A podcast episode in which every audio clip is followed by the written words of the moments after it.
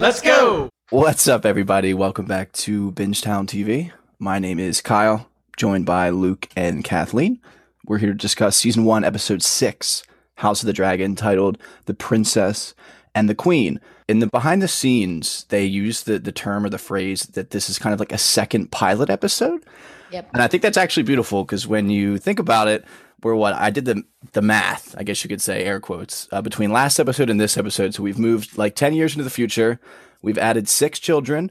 We have four new actors. We have a couple new faces on the small council. We have, I think, three or four new dragons, uh, and we're on another continent. So a bit of a jump between one episode to another in the middle of the season.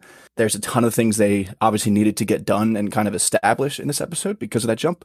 I think they did a pretty good job of it. I don't think it hit like it didn't pack the same punch maybe as last episode, but I still thought it was a, it was still a good episode of television. I'll go next. I adored this episode. I was nervous and skeptical of the time jumps and the and the um actor actresses change and things like that. I just I was just gonna miss our guys and girls. Yeah. But I adored this change. And in that behind the scenes, they say these four interact the most. So they're gonna give them the new actors and actresses for this new um, second pilot or whatever. And the acting by these Emma and Olivia absolutely fucking crushed. They were both incredible and it was a joy to watch. So I'm I'm all in on them already. I liked that the 23 minute like building the episode part after this one was so good because they were each Mhm. talking about I mean the weight of taking on this character that had already been acted by somebody else for five episodes and then you have to just come in and say okay you you have to like me now. Here I am.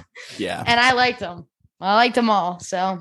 I was definitely nervous to see what the fandom reaction was going to be because this is probably going to be the toughest or the most the most uh like over reaction I, I would say based on just this huge time jump right? We're getting all these new characters. People are already super attached to the old actors. But in terms of just like how good the episodes are i think we're pretty much into the can't miss territory where until we get to the wrap up of the series I don't think there's really anything that's gonna I'm ever gonna say is bad. The bar is set so high that like everything's good. Every single one of these episodes has been amazing. Everyone's gonna have random complaints here or there, but like in terms of just overall quality of show, man, like we are we're there. Like we're back to Game of Thrones, and I don't think it can mess up until we get to the very end, which of course is is the original problem. Um, but yeah, this was a great episode. The new actresses and actors are fantastic. And Kathleen, you said four actors that are going to be interacting the most. Are we talking about? It was basically Laenor, Laena, uh, Rhaenyra, and Alicent. Alicent. Alicent. But it was more like they had interacted with each other in different ways so much that to feel the 10 year time jump, they they kind of had to jump the 10 years, right? Kai, that's what or switch the actors and actresses. Yeah. That's what they said, right? I mean, their relationships are so different than they were. Yes. Yeah. Yes. So Okay, I I, was mean, just it- it curious also, I because I mean, I guess yeah, it's like a, and sorry to speak over you, but I guess it is a subtle, not a cinematography way, but just a way to also show that things have changed so much. Mhm. Like the people themselves have literally changed. Yeah. And I'll, Emma Emma Darcy in the extras, they said that uh, they don't even recognize the younger versions of themselves in real life. So it's cool that in the show, it's like they wouldn't even Rhaenyra would be a completely different person than she was 10 years ago. And I actually Mhm. really felt that. I can't wait to get into some of the choices that Emma had made. And it's oh man, I would I would die for those 10 years on tape. Die. Okay. So before we can get into King's Landing, so we do get, like I briefly mentioned, we're on two different continents in this episode. So if you're a longtime Bingetown listener, you know that at times when things like this happen in episodes, we like to bucket them together so that we're not kind of like completely jumping back and forth and it's a little bit confusing on the on the order of when we're talking about things. So we're going to actually talk about everything that happens with Daemon and Laena on Pentos. And then once we we're done with that, we will then jump to King's Landing and cover all of the uh, the mess that is the Red Keep in King's Landing. To, Just to before we even jump bit. into that first um the first scene where they're doing the dragon ride, what did you guys think about Daemon in general? Because I felt like he's changed a lot. Oh And God, I don't know if that was because of the lack of the screen time he, and dialogue he gets this episode, but to me, he seemed so reined in compared to what we saw before episode six. It's his fourth different haircut, so that changes a man. Um, Yo, we're back though. I'm, I no, love I'm, I'm glad we're back with the long hair. We're back. Yeah, but I th- I feel like he's a little depressed. Honestly, I think Oh, for he Laena says to him like, "You're diving into these books. You say you don't care about these like old dragon riders, but you're just like pouring over these books and and hiding yourselves in them." The one daughter is like, "Dad doesn't even talk to me," which I can only assume is because maybe her egg didn't hatch. You see him talking to the other daughter. Obviously, he's playing favorites. He's a fucking bitch. Yeah, I mean, he's literally teaching her like High Valyrian and everything. So it's obviously yes, he he has a favorite Yeah. in the team. Mhm. I think part of it too, Luke, is he's a dad. I mean, he doesn't seem maybe he's not the best dad, but he is now a father. So I, I think that every time I fucking watch Matt Smith be Daemon, I'm just blown away. He just is Daemon. Even when Daemon changes episode to episode, he's just so Daemon. It's so good. Mhm. I flipped open the Fire and Blood book today just to whatever. And the artwork, you can point out which one's Daemon. You're like, oh, that's Daemon. It looks That's funny. like Matt Smith. It's, I mean, I hope it's actually him, but what what are you like on the inside right. of the book? yeah, inside of the book, bottom right, first like page. Oh no, yeah, Daemon isn't even in this. Oh, Th- doesn't that look like Daemon though? Bottom That right, looks like Matt Smith though. You're right. Do you know who it is? Is it I like know who that is. Yeah, I know who that is. Yeah. but you can't tell me. That's fine. I'm I'm literally looking at it right now. But no, it's not worth it to tell you. Okay. Come on, we, Yeah, you, so you were like, I'm I'm, gonna try saying, to catch up before next season. I was like, don't do that, you little bitch. The, I know, right? It's the one thing I'm getting a little excited about is because of this huge change in Daemon and his personality. And again, it could be because of his his kids and his legacy and stuff. I'm hoping he's not going to go like full villain like we originally were saying in the first couple episodes. And it it might not need to because we already have Larys Strong being the, the guy. He's going to be like a huge enemy. So I'm hoping So that good. somehow Daemon can be on the pure good side. That'd be really fun and unexpected. We can kind of break this into two parts almost, maybe two to three. Um, essentially, the first half of these scenes are Daemon and Laena. We now see are married. I guess they they threw us a little bit of a bone in episode five of they have the conversation at the ball uh, or at the wedding rather. There's a lot more obviously that goes into it. They're not going to show everything, so they're now married. They have twins. They have twin daughters. Uh, oh, twins. They are twins. Yes, it's Oh, okay. Baela, or no, yeah, Baela and Rhaena. Okay. Baela is the daughter that has a dragon who is hatched, yeah. and then Rhaena is the one who obviously has not. Uh, the big, I guess, kind of conflict right now going on between them, or conflict in these sets of scenes, is that this prince of Pentos, this Prince Regio Horatis, is offering them the ability to just live in Pentos forever. And just as long as they ally with them against the Triarchy, who is rearing their heads again because of our, our old friends, the Martells. And Daemon seems to be into it because, like we've said, he's changed so much. He's kind of given up on the whole idea of the throne and King's Landing. He's over it. While Laena is much younger than he is at this point, she still kind of has that fire in her belly, and she's like, "This is not us. We're Valyrians. Like, we got to go back to King's Landing and to Driftmark and kind of live the life we're supposed to live." This just made me think Daemon will never be happy. I don't care which wife he has, and I'm sure he will find another wife and do another big move in in getting married and something political, but he will never be happy. He doesn't care. Like I forget the line he says later, but he's like, How could I be with you like breathing down my neck or something like that, whatever it is. But Yeah, Mhm. yeah. I mean, it's just interesting hearing him say like when she says they're using us, and he's like, "It's nice, isn't it? Like, it's a simple transaction. Like, we have dragons, they need dragons." It's easy. It's just he's settling so much, and she does end up saying that to them. Like, this is not the man I married. Like, you're so much more than this. What the fuck is going on? I can't really figure out his goals at all because, like you're saying, he doesn't seem like he has ambition for the throne anymore. I don't even know if he outwardly did, besides being the heir. Like he wasn't ever going to undermine Viserys. It didn't seem like, but I have no idea like where his storyline can go because he has, I guess, his daughters or his oldest daughter would be the heir to Driftmark because Laenor's would be the heir to the throne. I would say that Laenor's probably second son would end up being the heir to Driftmark. Okay. And is the, is it relevant at all at who of Daemon's kids is the oldest? Meaning like the heir to his Yeah, I mean technically, fortune? Is it the one with the dragon? yeah, technically Baela's older Okay. in the same way that I think what Cersei's older than Jaime, Jamie. Yeah. Gotcha. Okay. And Yeah. I just don't know yeah. where Daemon is going to go from here. Like he needs to be in the drama. He's so fun to watch. So like whatever is going to happen, I hope he just goes right back to to Westeros and inserts himself somewhere. second half of these scenes, we get it ends up being our second labor scene of the episode because Rhaenyra opens up with one, but this one goes the same way that Rhaenyra's mother's went in episode one, not as graphic for us, thankfully. In the behind the scenes, they even said like we were not going to do that again. We didn't want to a have another scene like that, and b it didn't feel like that would be the way Laena would go out. She Mhm. even says a little bit earlier in these scenes that, you know, she doesn't want to die like a fat lord. She wants to go out like a dragon rider, like a warrior. So they gave her this uh, motivation to then find Vhagar. We've found out within that ti 10 year time skip that she has located Vhagar, claimed Vhagar, and has been riding Vhagar. That's just an unfortunate casualty of the time skip. It would have been really cool to actually see that kind of stuff. But she then crawls to Vhagar and is then Dracarys. so many thoughts here because first I can't believe we didn't even start with that. The Dragon Riders, like that was amazing when when they were flying in the air together and like Daemon's having a good time. He's throwing his arms to the side and he's like looking at her. It looked like he was genuinely happy in the moment.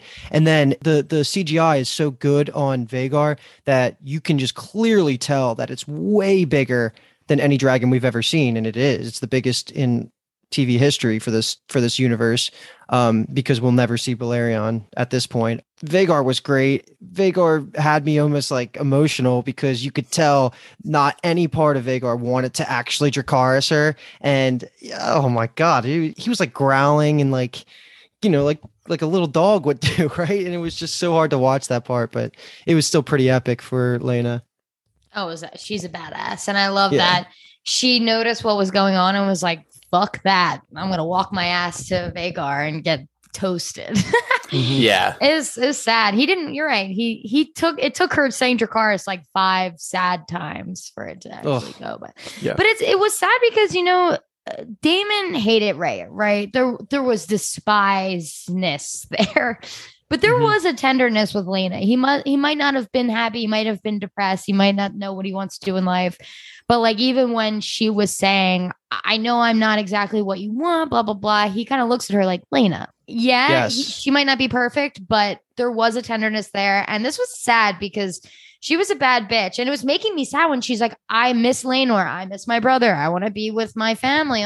They did a really good job building her up this episode since she was been barely in it to do a very good death at the end. I think that that was well done. I miss her already. She was um yeah, she was great. I'm really happy you brought up that little moment when Daemon does react to her. Like he was going over the top, but it was like a couples fighting thing. And then she said that and it was a step too far. And you saw like Daemon has genuine feelings for her. And Yeah. at the and skipping ahead to the end, when he sees her burning, like he's going after her, that's the first time he's been truly rattled. And it wasn't to the point where I'm sure he was like breaking down crying and stuff, but it was still the most we'll probably ever get out of Daemon.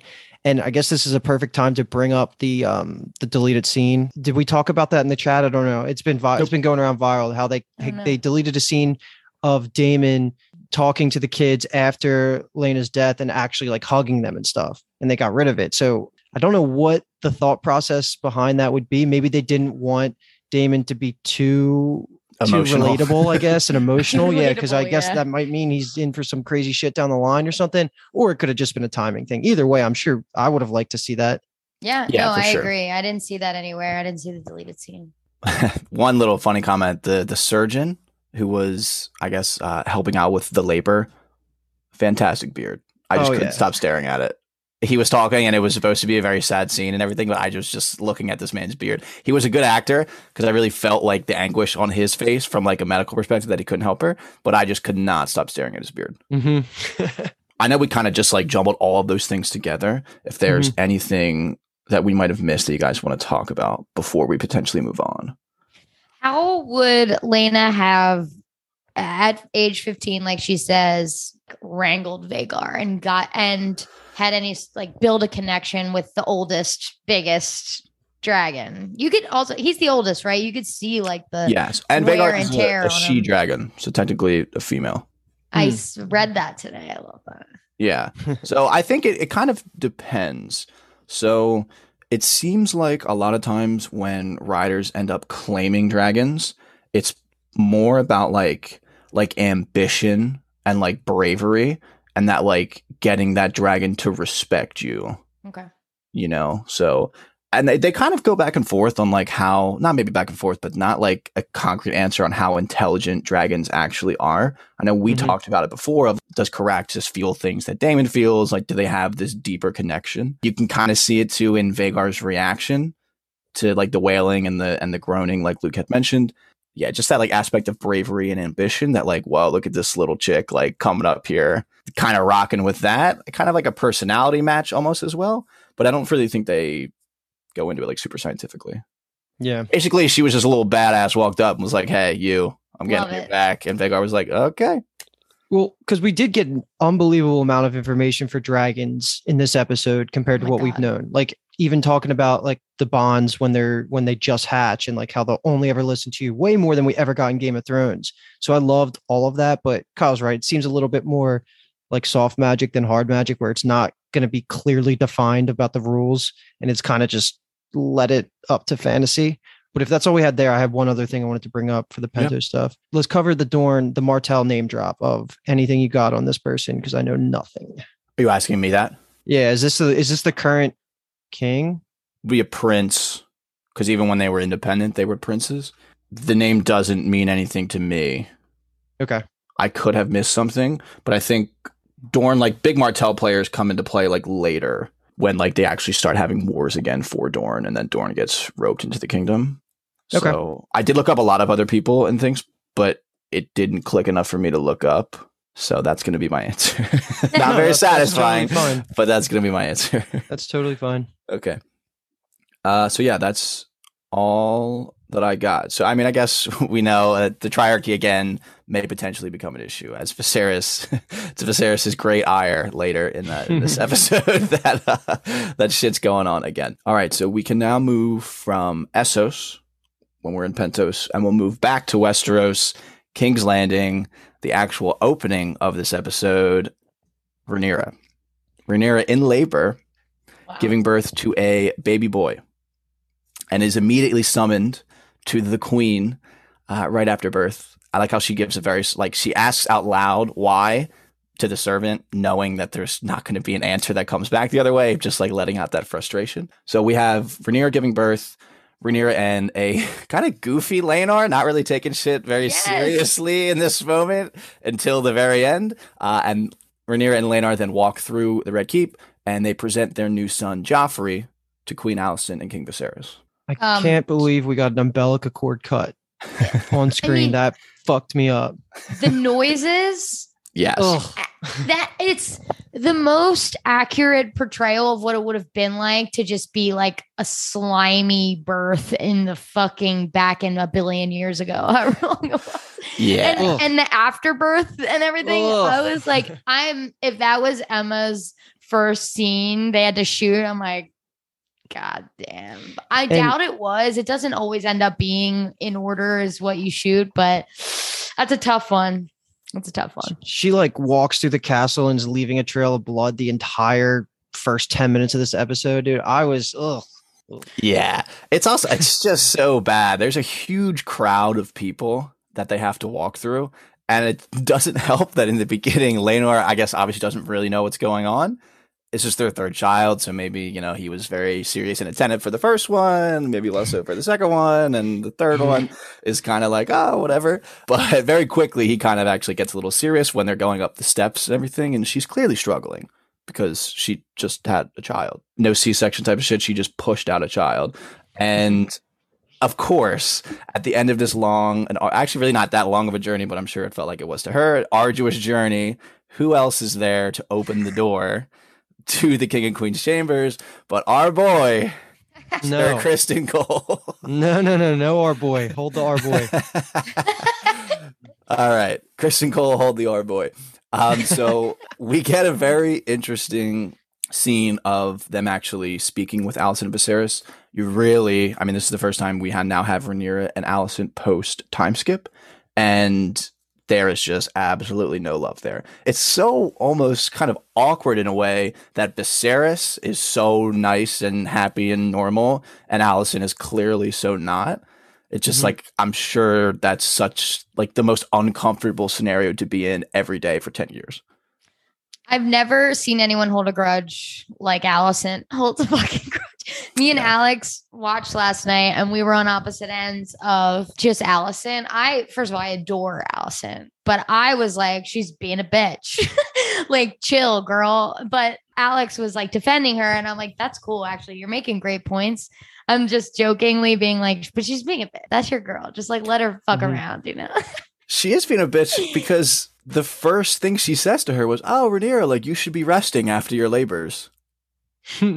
Like she wasn't the one that called her to the Exactly. chambers to stop No. her from resting. Like, she has a chip on her shoulder and I don't see it ever going away. But Alicent really impressed me this episode. She is like stands on her own.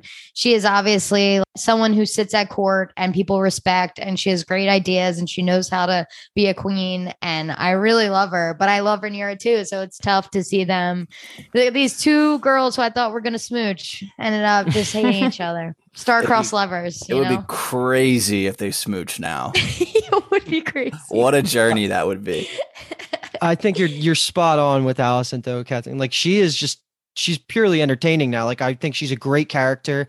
We all we kept saying at the last episode during the green wedding, quote unquote. Um, I don't like it still. Uh, during the green wedding that she is now a player in the game. And that goes above and beyond in this episode. And I'm specifically thinking about the small council session that happens at the end. She is totally a force, like way more than Viserys in that room. And obviously Rhaenyra is, she always kind of was. And it's just good to see because I you you need more players like this. She's not like a Cersei level player, but she's she's mixing it up with like Larys Strong, like some of these big key pieces. So I'm sure that she's going to be at the center of something crazy that's happening probably next episode. Yeah, and she doesn't hide it either. I mean, she will say out loud whatever she's thinking and will mm-hmm. throw a dig whenever. Like Rhaenyra just had a child. Viserys is in there with his one arm. We feel like he has pretty much, I guess, maybe half of a left arm or no left arm anymore. And he's holding his grandson. And and then Alicent's like, "What's his name?" And they're like, "Oh, it's Joffrey." And that's its own little weird thing where Laenor kind of names the kid without Rhaenyra, and Alicent just says that's an unusual name for a Valyrian. Not even like, oh, like so nice. She can't even be bothered to like Mhm. show a semblance of like respect or anything like that. It's just really and she funny. takes it farther by just saying, "Oh, maybe next one will look like you," and then just kind of like leaves it at that.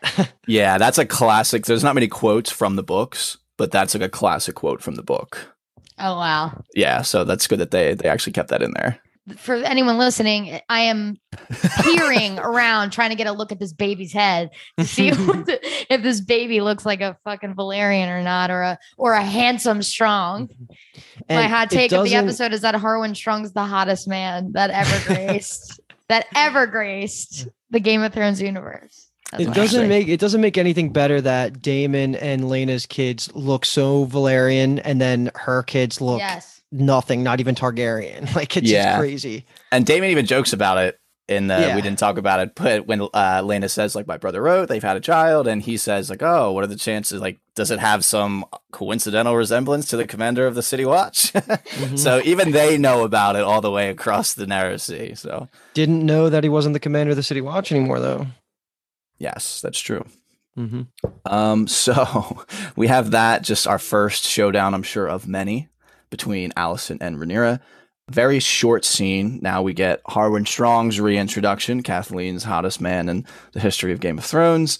And this is where we get the feeling that he is actually the father. I feel like you don't really know for sure in that first scene, you know, something's up, but I guess you could maybe guess was Harwin because the last episode. But here it's like, why is he here? Why is he asking to hold the baby? And then Laenor, like a gentleman, kind of in a weird cuckolded way, like kind of backs out of the room and is like takes their other sons, who we meet their other sons actually here, uh, Jacaerys and Lucerys. It's just Jason Luke will be easiest. Fuck yeah. Yeah, I'm sure you like that one.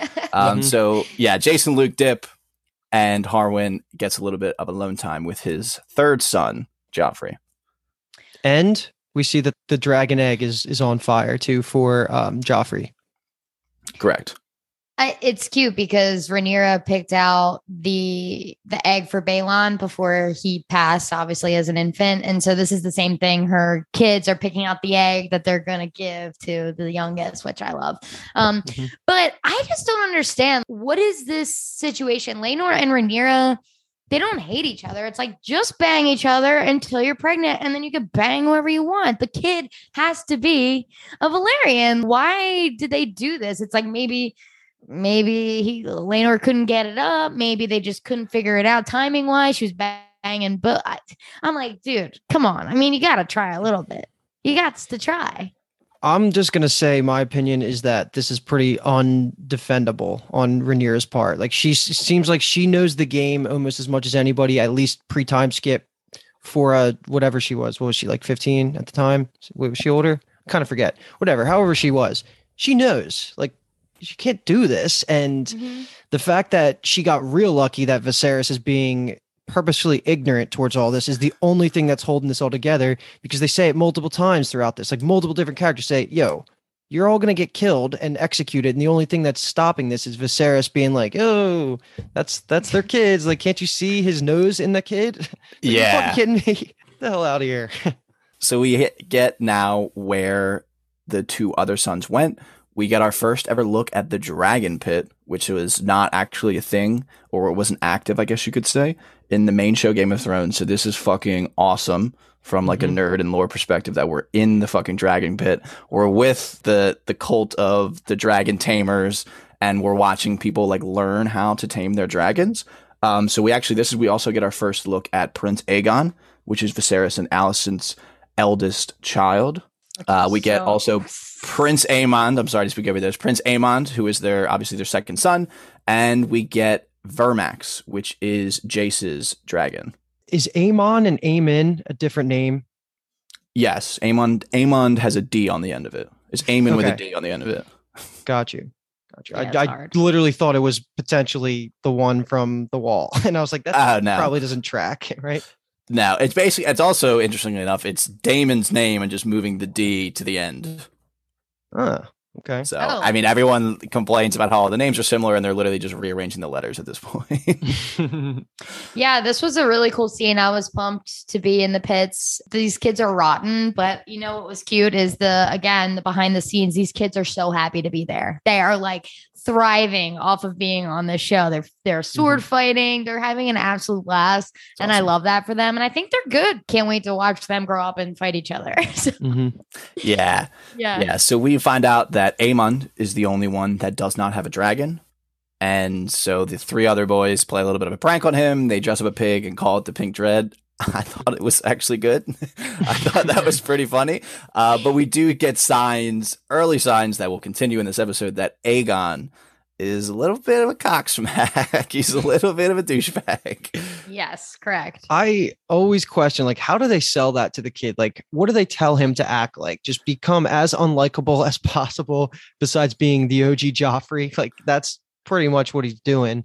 Um He's but it is really cool that he has uh, he's already kind of mastered his bond with Sunfyre. They they Yeah. kind of dropped that earlier in the scene. Um, that's a sweet dragon name and I can't wait to see that dragon. Uh, but yeah, if, like Amon's going to be the bullied middle child. And even like little, was it Luke that was the one that was pulling the pig or was that Jace? Yeah, Luke is the little one. Can't Amon just like kick him down the stairs? Like, not that he should because it's my namesake, but like, it's, I feel like that guy's so little. And Amon's just taking it from all the all the other siblings. Yeah, I mean, I guess it's just one of the. I mean, you don't have a dragon, so you're not like. it Yeah, doesn't- it doesn't, that's true. matter. Yeah, I mean, like you're you're pretty much you're a little boy at that point. Like they're Mhm. becoming they're closer to becoming men almost. It's kind of just No, like a good point. classic. Yeah, like kids are just terribly mean to each other, and I'm sure like that is the easiest thing to just make fun of someone for, especially when you have a dragon. I'm sure that makes you feel like such a boss. I was just gonna say the actor who plays Aegon is David Tennant's son, which is cool. Oh, Like- isn't that that was he used to play Doctor Who, right? Yep. Oh wow. That's, That's Yeah, interesting and so did Matt Smith. So yeah, yeah, that's very- yeah. that's an interesting connection. Do we know why Aemon doesn't have a dragon? Does that mean that the the egg didn't hatch, or he doesn't have an egg? That would have meant the egg at this point. It would have meant the egg didn't hatch. It's similar to Okay. we see Rhaena, who is Daemon and Laena's daughter. She is the same thing. She has her egg. She's holding it by the fire, but it's been eight years, and I think Laena even says to her, you know, like half of them don't hatch anyway. So the takeaway from the small council scene later, because that was my next question, was when Rhaenyra offers to give Aemon first pick of the eggs if Syrax does come back with a clutch. I was just wondering, like, are these eggs not hatching because they're not because of the bravery thing? Like they're not attaching to him and it wouldn't change anything? Was it a bad egg? So I just like had all these questions because they gave us they're feeding us, trickling us small bits of information about these. And Yeah. I guess that just naturally leads to us asking these like hard rule questions, which going Mhm. back, I don't think we're really gonna get all of it. Yeah, I think the egg the egg thing is interesting in that it really does seem like a pure chance thing almost. I don't know if there's anything specific you can do to like increase the chances that it hatches. I'm sure you obviously need to keep it like hot and heated. That's why they store them on like the hot coals and everything. The whole bravery, personality, ambition thing is more with like living dragons who don't have a rider. So how does that play in with Daenerys? Because she kind of went rogue and just burned herself with the three eggs, and they all hatched on the spot. That doesn't seem. I guess that's just uh, an impossible to answer question. Yeah, that's more of like a yeah, I don't know how to prophecy thing. Like yeah, and it's also I mean like the, the comet's there and there's a lot of other things kind of going on in the background. yeah. Um so that would just would be the only thing I could say about that. I Yeah. I don't I don't know if anyone actually knows the answer to that. I was gonna say besides George, but does George even know the answer? We don't know Mm, who knows? yeah, we don't know at this point. So we go from the boys teasing and our introductions to them to we meet a grown up Princess Helaena. So Princess Helaena was the little baby that was crying and wailing in Alicent's arms while Rhaenyra was banging out Criston Cole. She's Mhm. grown up. She is quite the contrast to all of the young boys that we've met in this episode. She's very reserved. She seems very quiet. She's very interested in insects, which it seems like Alicent, like obviously loves her, but seems to have a little bit of a hard time kind of connecting with her. She seems, even when we meet her, she seems just like kind of reclusive and kind of keeps to herself. Uh, and their kind of conversation is interrupted by Aemond coming in and getting reprimanded by Alicent. Because clearly this is not the first time that he's kind of fucked around. Um, oh, I forgot. And we totally skipped that Yeah. he, yeah, I'm sorry. He dives into the dragon pit and gets confronted by a dragon and runs away. Do we Mhm. know who that dragon is? Because at the beginning I was like, it's Vhagar.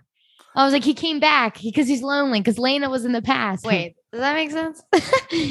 I saw online that it was Dreamfyre. Who is Dreamfyre is Helaena's dragon.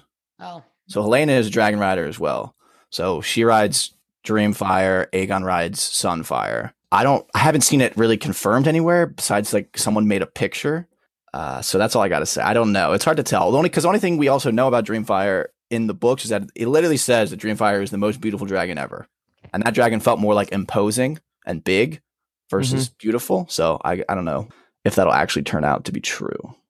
Aemond cries to Alicent, and this is true like any family. It's then Alicent's like, let me go to Viserys and tell him what happened. And Viserys like, this motherfucker thought there was another dragon just waiting for him. That these kids found a dragon. The way he reacts is so funny. He's like, well, he's an idiot. Why would he think that? It's like so classic husband and wife shit talking their kids behind closed doors. It cracked me up. Viserys was killing me this episode. He was in such a good mood. He's in the best health I've seen him in five episodes. Like he's fine. He's just he's like slow and he has no hair and whatever, but he's like chilling. Uh earlier Vin- Rhaenyra's like uh I called the midwife a cunt and he's just like huh. Just Tap her on the back, like nice, like Yeah. yeah, on the cheek. It's like all good spirits. He's such a, he's like I'm a gr- I'm a new granddad today, fucking right. It's awesome, That's- honestly. That's a great point because I was definitely focusing so much on how he looks, and he looks horrific. Sorry to my boy, but you look Yeah, terrible. does. but you're right; he does seem like he's in very good spirits.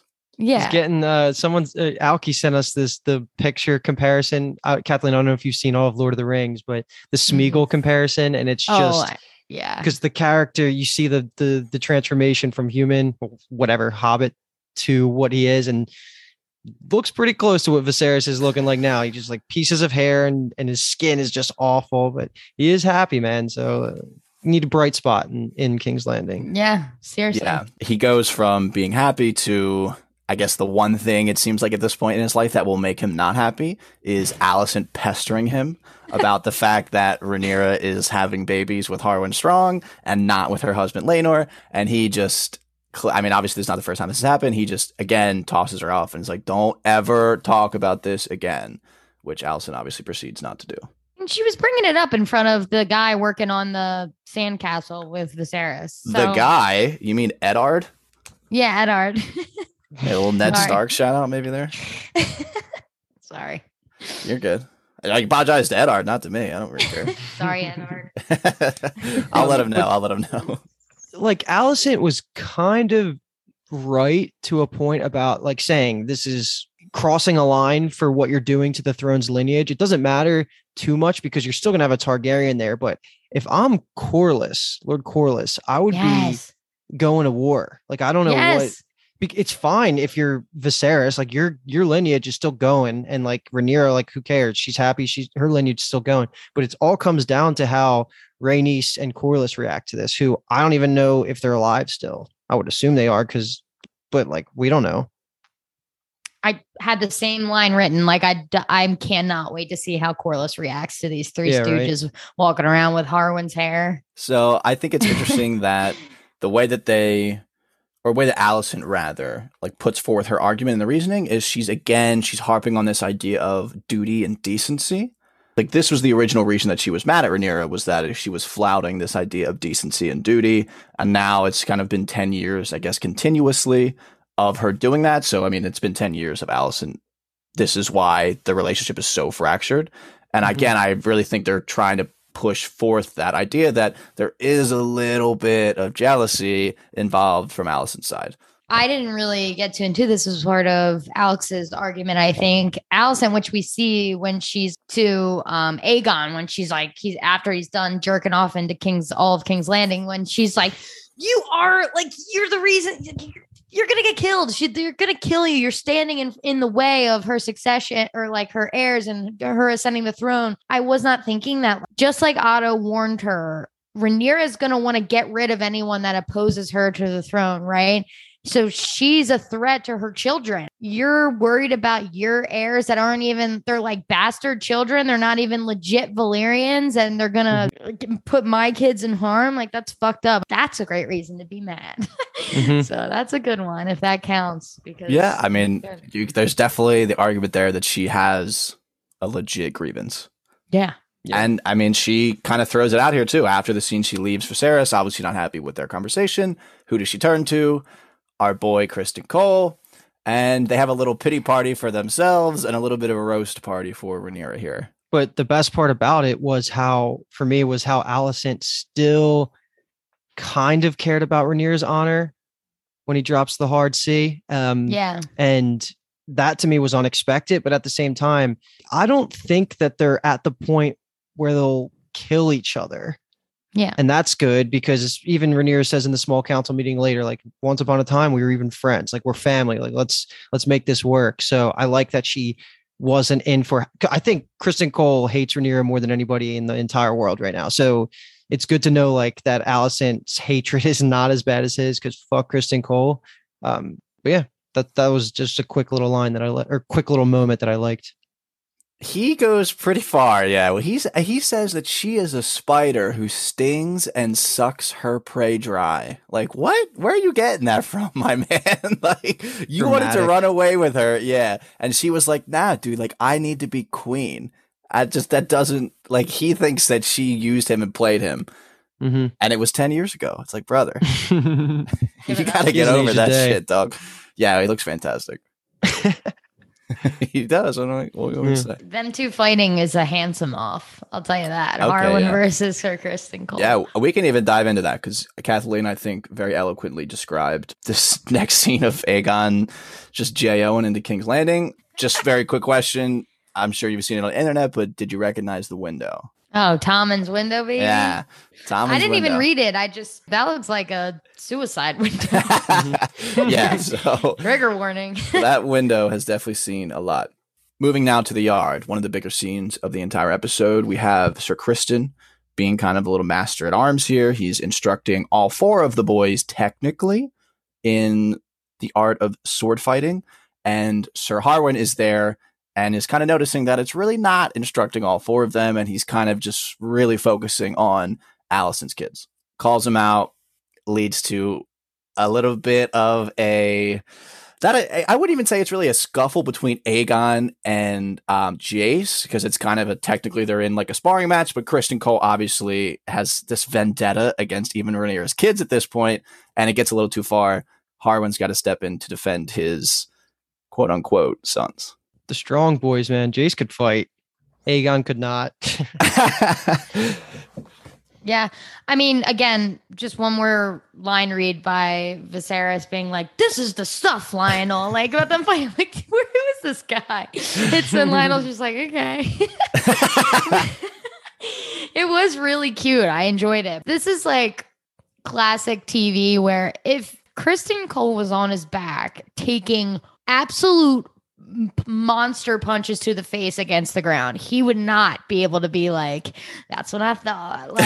Like, you know, like, I just, he would have been absolutely hurting. But it sucks that Harwin took the bait because Criston Cole was smart. That's what he was trying to do. He, he wasn't going to f- even fight back, even if he wanted to, because he wanted, he just wanted him to admit that there was something there and that just, it, it gives it away that he's actually the father. But Harwin's a great dad too. This is why I'm like he's so handsome because he's such a good guy too. Like him, mm-hmm. that big old armor and taking care of his kids. He like cares and like him holding the baby. You better stop. yeah, no, he's definitely a boss. This is while it's technically for him, it's a bad scene. This was a great scene. Kyle, quick question for you: If you think Criston Cole and Harwin Strong were to fight, actually with swords, because I was expecting like a real sparring match, like him saying, "Let me show you how it's done" to like his kids, basically. But yeah. it just turned into the beatdown just to make a point, I guess, by Criston Cole. If they were to fight, my instinct would have said Harwin Strong, but honestly, Criston Cole's a renowned fighter and he has real battle experience. So would you, if you had to put your money on one of them?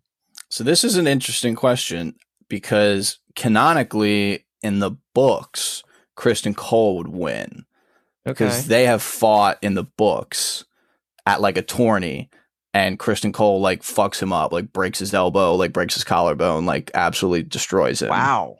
Yeah. Okay. So, but it seems like in the show, I, I don't, I don't know. They they seem to have their own motivations for things, so I could see them making Harwin win. Yeah. Criston Cole beat Daemon. Yeah. Daemon's a great fighter, isn't he? Yeah, mm-hmm. for sure. Yeah. So I mean my money would go on to Criston Cole. I just think that was the perfect question because that was a that's a big change from the books. But I mean my heart, of course, would want Sir Harwin Strong to win.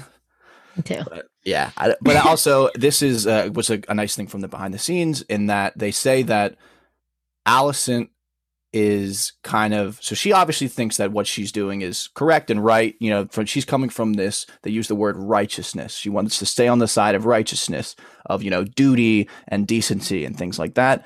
And Criston Cole is obviously now like kind of her sworn shield like they're a little bit of a team at this point.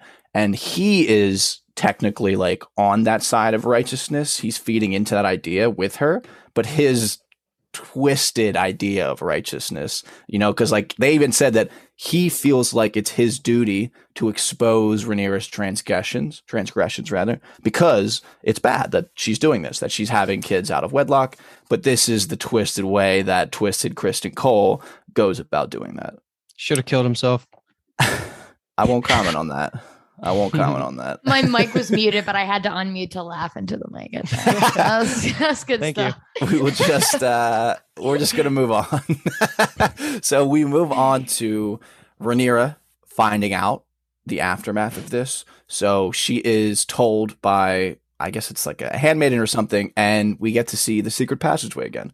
So she uses that same secret passageway that uh, that kind of Daemon showed her about, and she is spying on Harwin and Lyonel, arguing about what the hell went down in the uh, in the practice yard. I love this conversation so much. Lyonel is the best in all the kingdom to be the hand. Like he is the number one pick after like this episode. He's just always been consistent. We've been saying it forever, but how he treated this whole scandal, he is like as honorable as it comes and like as, as rational as you can really be just because he says i've been purposely ignorant like viserys has for all these years but what you did in the hall you basically just defended your kids. This is fucked up.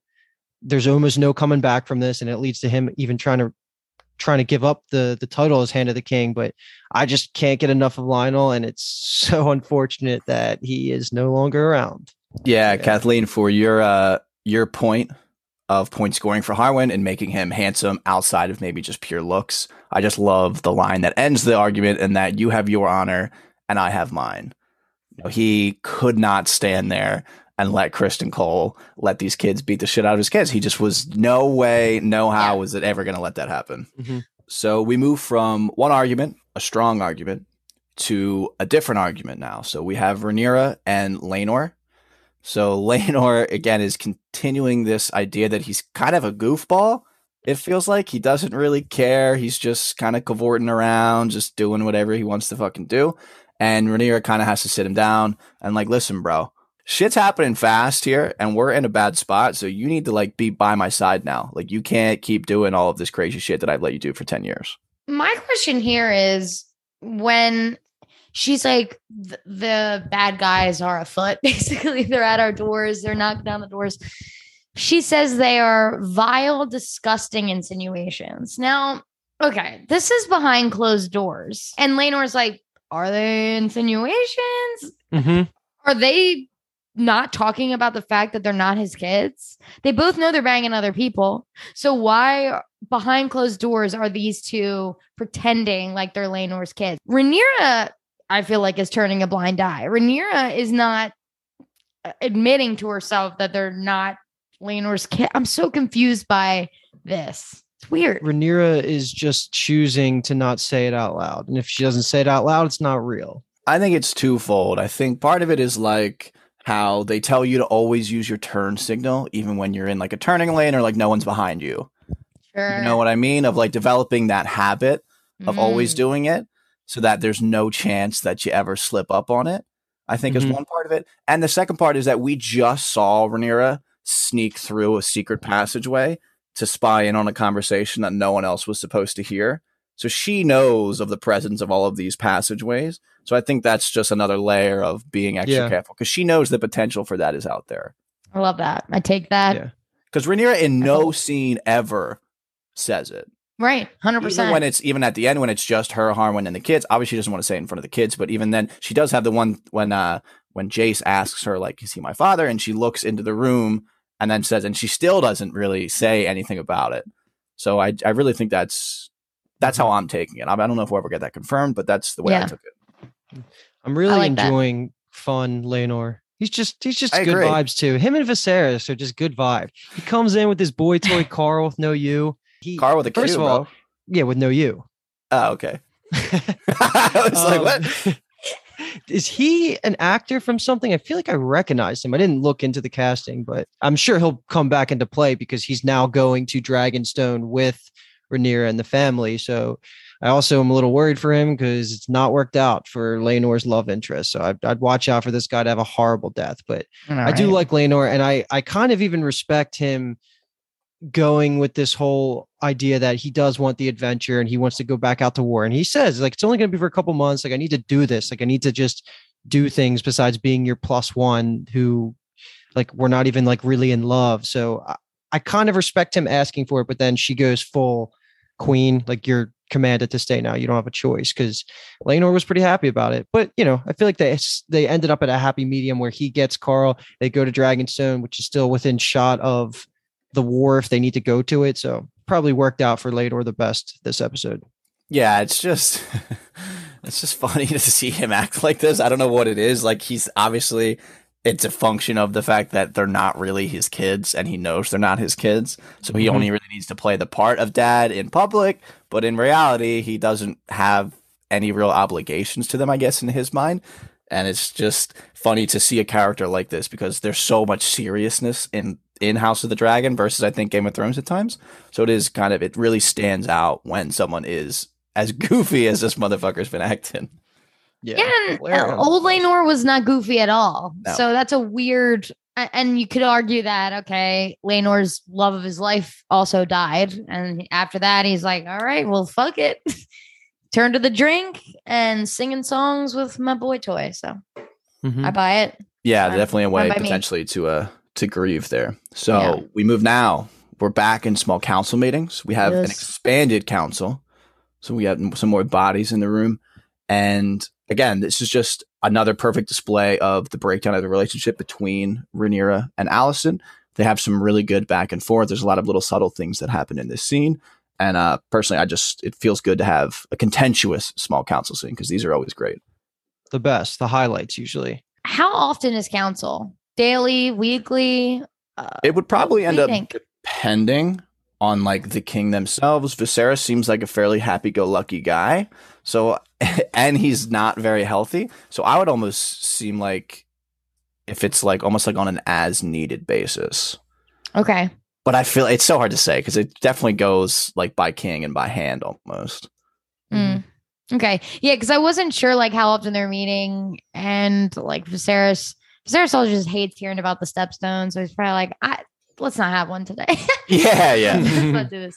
Um, also just one last thing. I'm obsessed with the the like stone ball, the fidget spinner that they all have. I'm Yeah. obsessed with it. It's so cool. Emma as Rhaenyra just sitting there playing with the fidget spinner. I was like, that is so cool. I need one of those for my desk. I, I really Mhm. want one actually. I could use one here because I just on my desk constantly picking things up as we do these. So that would be kind of fun to just spin that ball around. yeah, That's so cool. Um. All right. My questions are: one, is this a new Grand Maester, and does this, This- defeat all of your prior theories about the old Grand Maester? So this is a new Grand Maester. This is Grand Maester, I believe his name is Orwyle. And I would say you could argue that it confirms those theories because, as Kathleen has said, she has not seen Viserys look this healthy in a long time. And he's been gone since Otto's been gone, which was kind of part of your thing. So there's Yeah, that. I maybe. mean, Viserys obviously doesn't look great, like I've said, but as Kathleen has so aptly pointed out, he seems to be in fairly high spirits. So Mhm. no, In- yeah.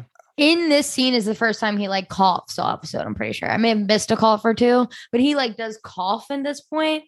But you got to think it's Mhm. 10 years after he was fainting five times in one episode. So like Mhm. he does look, he looks great. He does. yeah. yeah, he, I mean, maybe not great. Let's not go Yeah. too Uh, far. I mean, all he has to do is all he has to do is cut that hair off. Like, what is going on? Like, there's no need to have that hair. It's it's it's crazy. But you know who's not as good at this table is Lord Beesbury because Yes. that man is asleep. yeah, he is. Wow. He's not figuring it out, and that's our master of coins. So that's not so great. And did I see a Lannister there? Was Yeah. that Jason's brother. twin? That wasn't Jason. No, that is Tyland. Tyland. Okay, the brother, which makes sense because he seemed a little bit more normal. Yes, yeah, he Yeah. is. Ty Tyland is a character that people really like, like a side character that people like, because he just again he just is kind of, I guess you could say normal compared to like a lot of times. Obviously, getting stories, people are fairly hyperbolic, while Tyland's just kind of a guy. Before we get to the real fun blow up here, Kyle, I gotta gotta mention the Blackwoods and the Brackens. Is that their names, right? Yep, correct. Yeah. Yeah, so that, they're, that they're- escalated. Yes, they're back at it again. They're fucking around with each other. And uh, we do get a Tully name drop. We have a Lord Mhm. Grover Tully, who would be a long ancestor of Catelyn, Catelyn Stark, who used to be a Tully, Lysa Arryn, who used to be a Tully. Holy shit, I forgot about their brother's name. The Blackfish, Brynden. yeah, Brynden's their uncle and Or uncle, their yeah. brother who gets married at the Red Wedding. Edmure. Edmure, yeah, nice. There you go. Oh, and very important, I think, in this scene, it actually happens twice. So with the Blackwoods and the Bracken dispute, Alicent settles on an answer kind of by herself, and then Rhaenyra is against that answer and says that you know we should step in and talk to the small folk. And Lyonel is like, yeah, that shouldn't be too hard. And Alicent kind of gig like laughs and goes like, of course. And Lyonel clocks it, and she's obviously saying that because of the Harwin Strong rumors. And Hmm. the second time is they're talking about the triarchy, and this is Jasper Wylde, I believe. Jasper Wylde is the new Master of Laws who just replaced Lyonel when Lyonel ended up becoming Hand. So he got a little promotion, and he kind of calls out Daemon about how they just let the stepstones slip away, and Rhaenyra is of the mind that they should have stayed there and established a permanent presence, while Alicent is on the other side of that and is like, no, it's too expensive. and then calls the meeting off. And now we get like actual important part of the meeting is Rhaenyra standing up before the council and proposing that her eldest son, Jace, marry Helaena to reconcile their families and maybe potentially rekindle that friendship and get Kathleen that kiss that she is really looking forward to. This It is was- a win. yeah, like- Every time there's a a, proposed marriage, it's always a win, and they never freaking do it. Like this is I mean, such a win. Yeah, look at Viserys. He's so happy. He's like When that. you get That to is a handsome Aegon- gift. An egg, handsome gift. Thank Oh, you. he's like, yeah. Marriage and an egg. I love you, my girl. He's so happy. You're so right. I can't believe I didn't really clock it the first two times of like how happy and joyful he is throughout the episode. He is. a generous gift. That's so good. Yeah, and Rhaenyra has an unfortunate mishap, and Yeah. things turn a little sour and awkward for her, and then the meeting kind of ends. So we get the immediate aftermath of this meeting is Alicent and Viserys walking back to their chambers and discussing the proposal, and again. We get Viserys like this is great. Like I can't. He's he is already planning the wedding in his head. He can't wait to throw the throw the feast, have the tourney, watch the jousting. And Alicent turns to him and says, "Over my dead body." Literally. I was like, damn.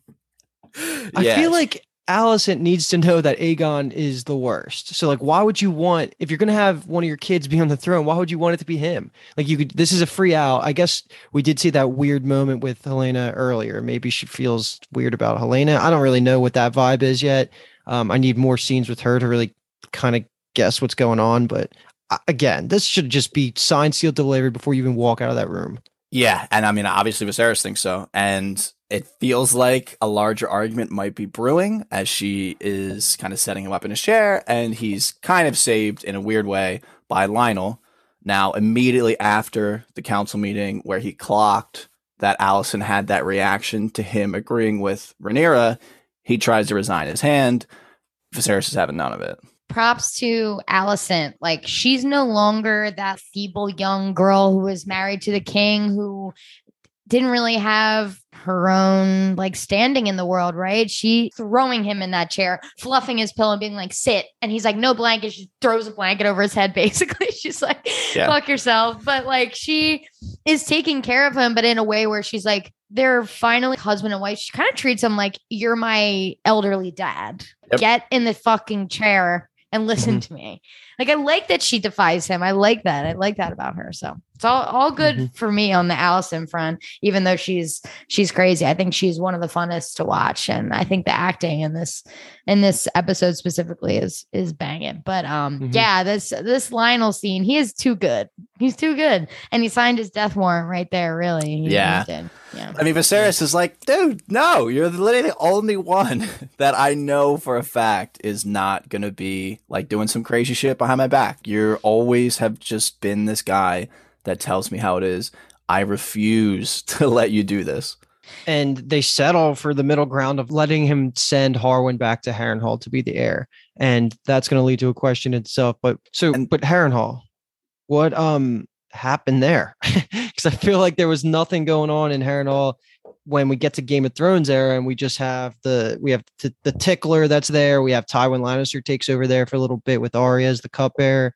I totally thought Harrenhal just never really had like an ancestral house once uh Balerion destroyed it because that was like the whole thing, right? Like it was supposed to be the biggest fortress ever. They Mhm. spend all this time setting up, and the day they finished is the day Aegon gets to Westeros and then destroys it. So I, I just wasn't expecting to hear Harrenhal. With Yeah, I mean, to the Strongs, I guess. They mention it a little bit in Game of Thrones of that it's just like kind of cursed and that it just cycle like it even cycles through how many different owners does it have in uh, throughout Game of Thrones. It has, I mean, at least I think three or four. So Mhm. it just kind of has that mystique to it that it never really ends up having a permanent, a permanent owner, a permanent house. Like all the other Yeah. big castles have houses that live in them and have long storied histories, while Harren Hall can't just seem to to keep somebody around. Gotcha.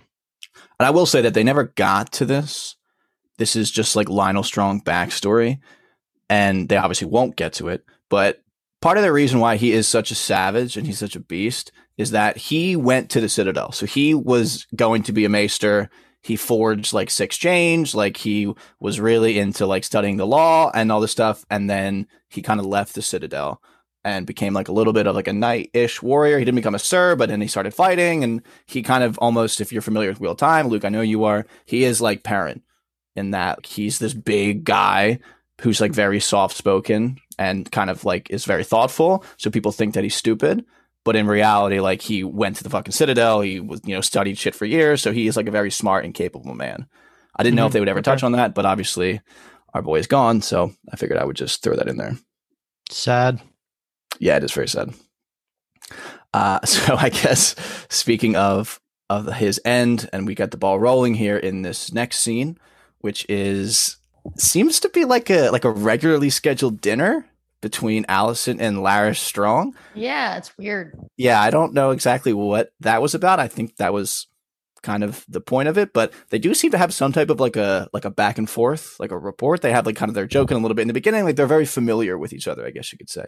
This is just a great scene because this is what we had been looking for earlier with young Alicent, and that we have a confidant for Alicent and where she can actually like speak about how she's feeling more so than Criston Cole, because Criston Cole is kind of like a wet dish towel and he's just anti Rhaenyra, while Larys Strong's actually like an intelligent conversational counterpart.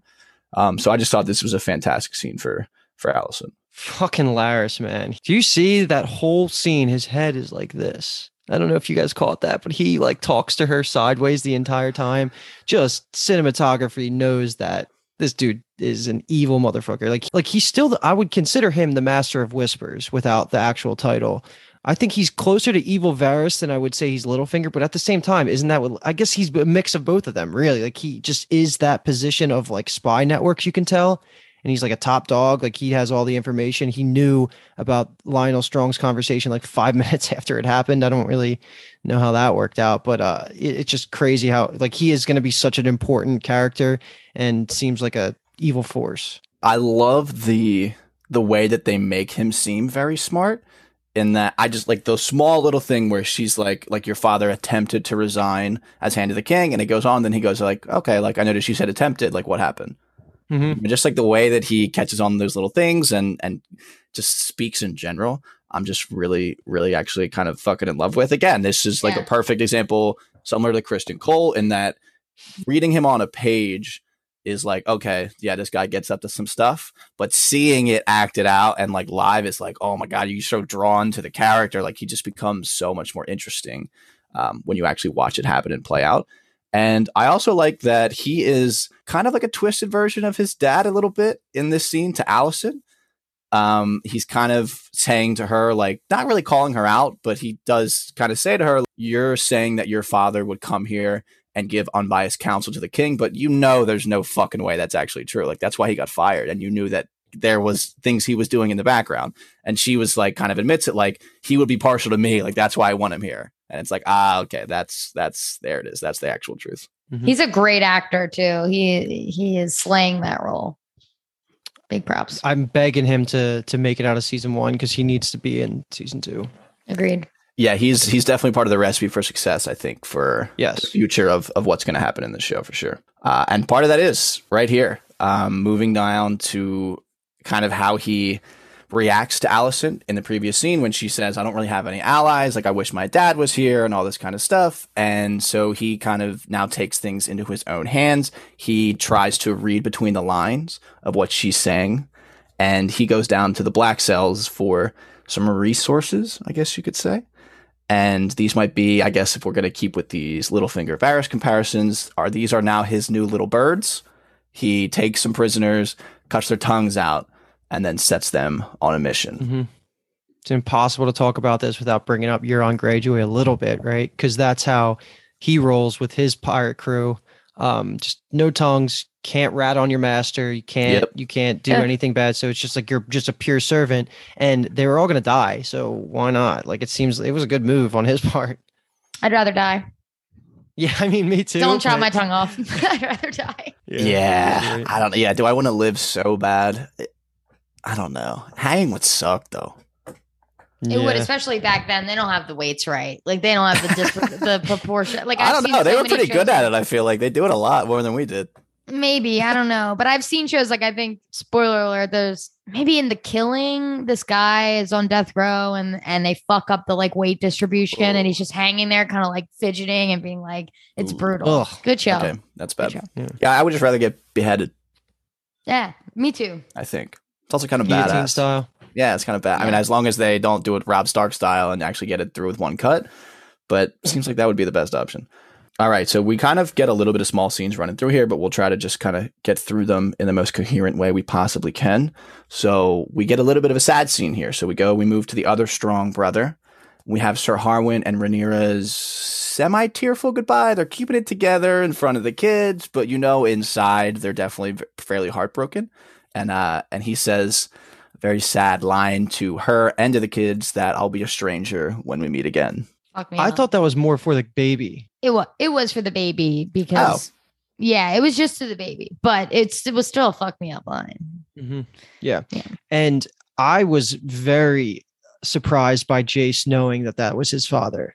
I just did not even think that the kids would be, I guess, old enough to really go out on a limb and guess that, even though everyone's probably whispering about it now. But that was pretty crazy because I don't know if that's like the, the scene with Rhaenyra and Jace talking about it for like one second. I don't know if that's going to lead to Jace knowing that he's a bastard like not trusting his mom anymore or if that was just like an emotional reaction about his dad actually leaving. So I don't know how that's going to go, but I'm hoping like Rhaenyra's not fighting an uphill battle while having to like make her kids back on her side. I took note of that, Luke. I was on the side of he didn't look like he was like pissed at her, which was nice. And I hope that's how it Mhm. goes as well. Because he let her kiss his forehead and like put him back in the room and stuff like that. It wasn't like he was like, fuck you, you're not my mom, Yeah. you know, Yeah. which is how Yeah, it yeah. usually would go. But on the side of I'm surprised Jace knows, you know, fucking Aegon is teasing him about it behind, like, you know, he's just heard That's about true. it and being a little dick about it as well. Like, Mhm. well, I heard your dad's not your dad type shit. That's certainly how he would say it too. yeah. and uh, her response to that is just, "You are a Targaryen. That's all that matters." So it's not a denial, not a confirmation, kind of a confirmation. yeah.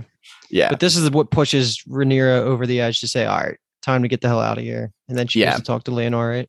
Mhm. we kind of talked about this a little bit. Important part I would just want to bring up is that Laenor actually turns around and questions the move because he does say to her, like, the reason that we've stayed here so long is because you don't want Alicent to have so much influence over your dad, over the king. And now you're just going to cede that position to her. So he is obviously thinking of that line. And I think that's also kind of a line to the audience in a way of like, this is how things might go in the future. What does this do for their marriage proposal? Is that just off the table now of between the kids? Or if they get married, they would both live in King's Landing, I would assume. I would don't say know. it's done. I mean, he Oh. says, What of the proposal? And she's like, Fuck it, let's go. They're whispering behind my back. I'm done. Yeah, Yeah. I mean, I, she also probably took of like there wasn't an outright yes, so it's a no, kind of. You know uh-huh. what I mean? Like Alicent tells in front of everyone else, like, "Oh, we'll think it over," which was just obviously going to be a no. I think Rhaenyra kind of read between the lines there. So we get, oh god, these are these are weird scenes to talk about. So we get Harwin and Lyonel. They are heading back to Harrenhal. We actually get to see Harrenhal, and we just get a quick look of Larys's freshly tongueless ex-prisoners hanging out on the uh, the little the little hillside. And unfortunately, we watch Harwin burn alive, and then we find out obviously that his father died as well. So mission is accomplished. And then we get Larys has this monologue that stretches over multiple scenes. Um, so it's the first scene is going to be Rhaenyra and the squad arrive back at Dragonstone. She's got the whole family with her. We have Viserys kissing a ring, and he's got a rat hanging out on the Mhm. fireplace. So they're really continuing with this this rat metaphor and symbolism. And then we have uh, just the residents of Harrenhal dealing with the fire and the aftermath.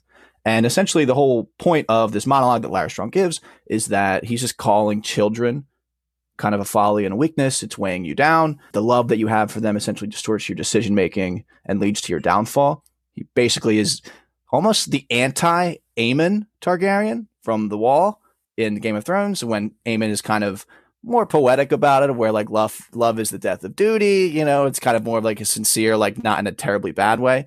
while Larys is like, "You should never have kids because then you'll be weak." That is like a classic Game of Thrones line. Like just something that one of the evil characters just uses to live by and is just one of those things that you would just see if you ever if Larys Strong gets some merchandise, like that's the line under him, stuff like that. Yeah. But just cool to see his perspective so clearly put out front because he was talking to Alicent in the scene, right? Yes, kind of, yeah. and mm-hmm. he, he gets it across like, "Yo, that was me. I killed my kid, and my or I killed my my brother and my dad. Call Otto back to King's Landing, let him be hand of the king, and then let me get my favor down the road." Yeah. this guy's Yeah. a crazy motherfucker. Yeah, he is big time. He placed his bet early too. I mean, technically it was only last episode, but it was ten years ago with like young, Yeah, scared, squirrely Alice, and hmm and he was like, "Let me cozy up," and then now he's you know pushing basically all his chips all in on her, saying like, "You owe me this favor. I did this crazy shit, and you know I did it, and I know that you know that I could probably tell some people that you were involved." So it's kind of like a hink, hink, went, went, you know what I mean, kind of thing there. yeah. I'm so happy Otto's coming back. Yeah. I, I figured you would end up saying that. Yeah. I am too. I mean, the scene when Viserys was kissing the ring, I assume it's Aemma's. I'm assuming he's just missing Aemma, Queen Emma. Um, but the rat, I was like, I first of all, I can't believe that the thing I said about the rats actually like matters in metaphor. I thought I was just being annoying. Um, that is just the Peter Pettigrew Otto Hightower. He's like, I'm coming back. That's funny. And Vis-. Viserys was had lost his pinky first too. That's funny. yeah, that just made, that just made me think true. of that. Uh-huh. There's been a, an odd amount of Harry Potter references on this House of the Dragon coverage. Yeah, that's not the first one. So that's kind of the end of the episode. I feel like yeah. episode was it's a lot of small scenes kind of with some big ones mixed in that add up to giving us this drama at the end of the episode. We're kind of resetting the entire chessboard. I guess for lack of a better term, we've added pieces. We're unfortunately taking away some pieces that we've really kind of fallen in love with. But I think that just what we talked about in the beginning, the whole second pilot idea, I think that really does come across um, when you think about the whole episode as like a complete kind of story. That actually plays right into my hot take, which might not be hot. I don't know. This is just one I kind of thought of that I don't know if I'm alone in this, but not that I have like an issue overall with these crazy time jumps, actor switches, all this, but I will say that it's causing me to um I guess Kathleen, you said it in the beginning of this before I might have even been before we were recording. You don't even know who your favorite character is. So that's what part of the show is suffering for me is I don't really have a favorite character and it feels like I got desensitized to some of our main characters that I knew their actors were switching and I'm kind of having to reacclimate myself and decide like is Rhaenyra my favorite character? Like I don't it's Alicent she's great like Daemon's been consistent but even he got a complete personality shift where I feel like I have to reevaluate like who my favorite character is. So I guess my hot take comes down to the fact that unlike Game of Thrones I don't think any one person is really just like that's my Arya Stark. Like I my favorite character by far. Daemon was kind of getting to that point and then we have this soft reset so he will easily be able to recapture my my pick in like one or two more episodes but again it still feels like I need the build up again because of that 10 year soft restart but that's just Yeah. kind of where I'm at with with picking of who a favorite character is and that's why the MVPs are always hard because it feels like I'm trying to just force pick an MVP when it's so much easier to pick the LVP of each episode. Yeah. Um, my hot take was just that Harwin Strong is the hottest um man in in all of lore. That's it. That's just it. all of lore, not Game of Thrones. Or um, but yeah, Luke, I agree. I don't know if that's about the the actors changing, but more so just the time jumps, and that's why the actors are changing because of the time jumps. But um, it is interesting just because if for anyone who has seen The Crown, they recasted every single solitary character each season, not just the Mhm. main people. Maybe one or two get pushed through or something, but it's it's different for every single character. So it is interesting that they picked and choose who to age up. Just a, just a choice they made, I guess. But um, but yeah, I, I get that, Luke. But I could still pick my favorite of the episode. I, I can't pick. uh, We just span too much time. It's impossible to say over this twenty year span. This is my favorite character, and I think that's actually the beauty of it. To be like Mhm. this episode, this person was so fucking sick, and I love that. Yeah. that's good. Yeah. And I think part of it too is we're kind of in a prologue setting still. Like this is all tip, like kind of backstory. As weird as that sounds, I mean, we're fucking. It's been six episodes of television, and so much time has passed, but we're still kind of fleshing out backstory. To then we'll get into where like there will be no time skips, everything will be consistent, and the battle lines will be drawn, and we'll get a much better idea of who we actually fuck with. And just off the back of that comment, they said that there's never going to be another major time jump, but I think there's going to be one more mini time jump after episode eight. Yeah, because I know because the kids, the young, their children, they will get different actors at some point. Yeah. Yeah, it might sense. I actually don't be think after. it'll be like 10 years. it might be after episode seven, after next episode. Yeah, it could be at the beginning of episode. Yeah, eight. I think eight through ten will we'll get our full cast of actual actors. Cool. And my hot take, Hit I'll continue on my theme of Criston Cole is a great character. Oh my god. He is You're just- sick. You're he sick is a plot mover. He is just he's great, dude. I just you love to hate him, and I love that you guys hate him. I don't fully hate him, maybe, but I just love the dynamic that he brings to the show. so that's will be my hot take. You're beat. Beat. At least mine are hot takes that the other two people don't actually agree with. While you guys say Hey, things that, takes, that other not this people one. agree with. So You agree with You're right, Marvin right. Strong being the hottest man that ever lived? I could be convinced fairly easily. Yeah. Okay. um, okay, who wants to go first with um MVP, LVP? I'll go first. Since I went last for hot takes, I will go MVP. Mm-hmm. And I just want to be the first one to say it. Harwin Strong, Uh, a legend. Mm-hmm.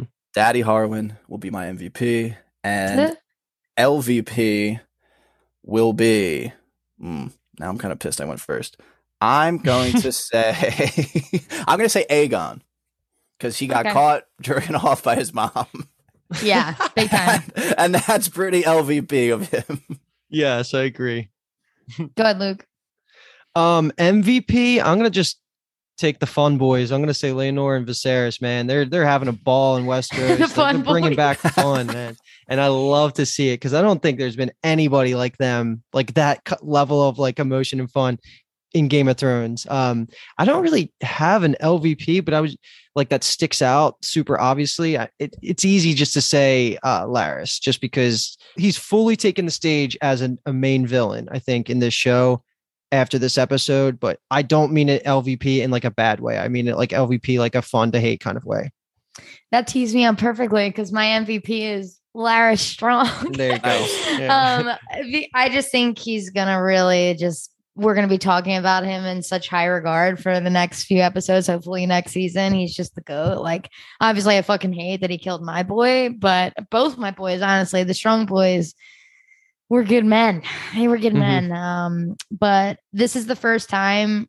Besides Otto, obviously in the beginning when we thought he was a big schemer, like Larys is a player of the th- Game of Thrones. Like we Yeah. are seeing one of the first in this series of like I am doing bad things behind the scenes to do what- to get what I want. I'm gonna kill my Mhm. dad. That's sick. That's Game of Thrones, Yeah. and I love that. My LVP is Sir Criston Cole. Go fuck yourself.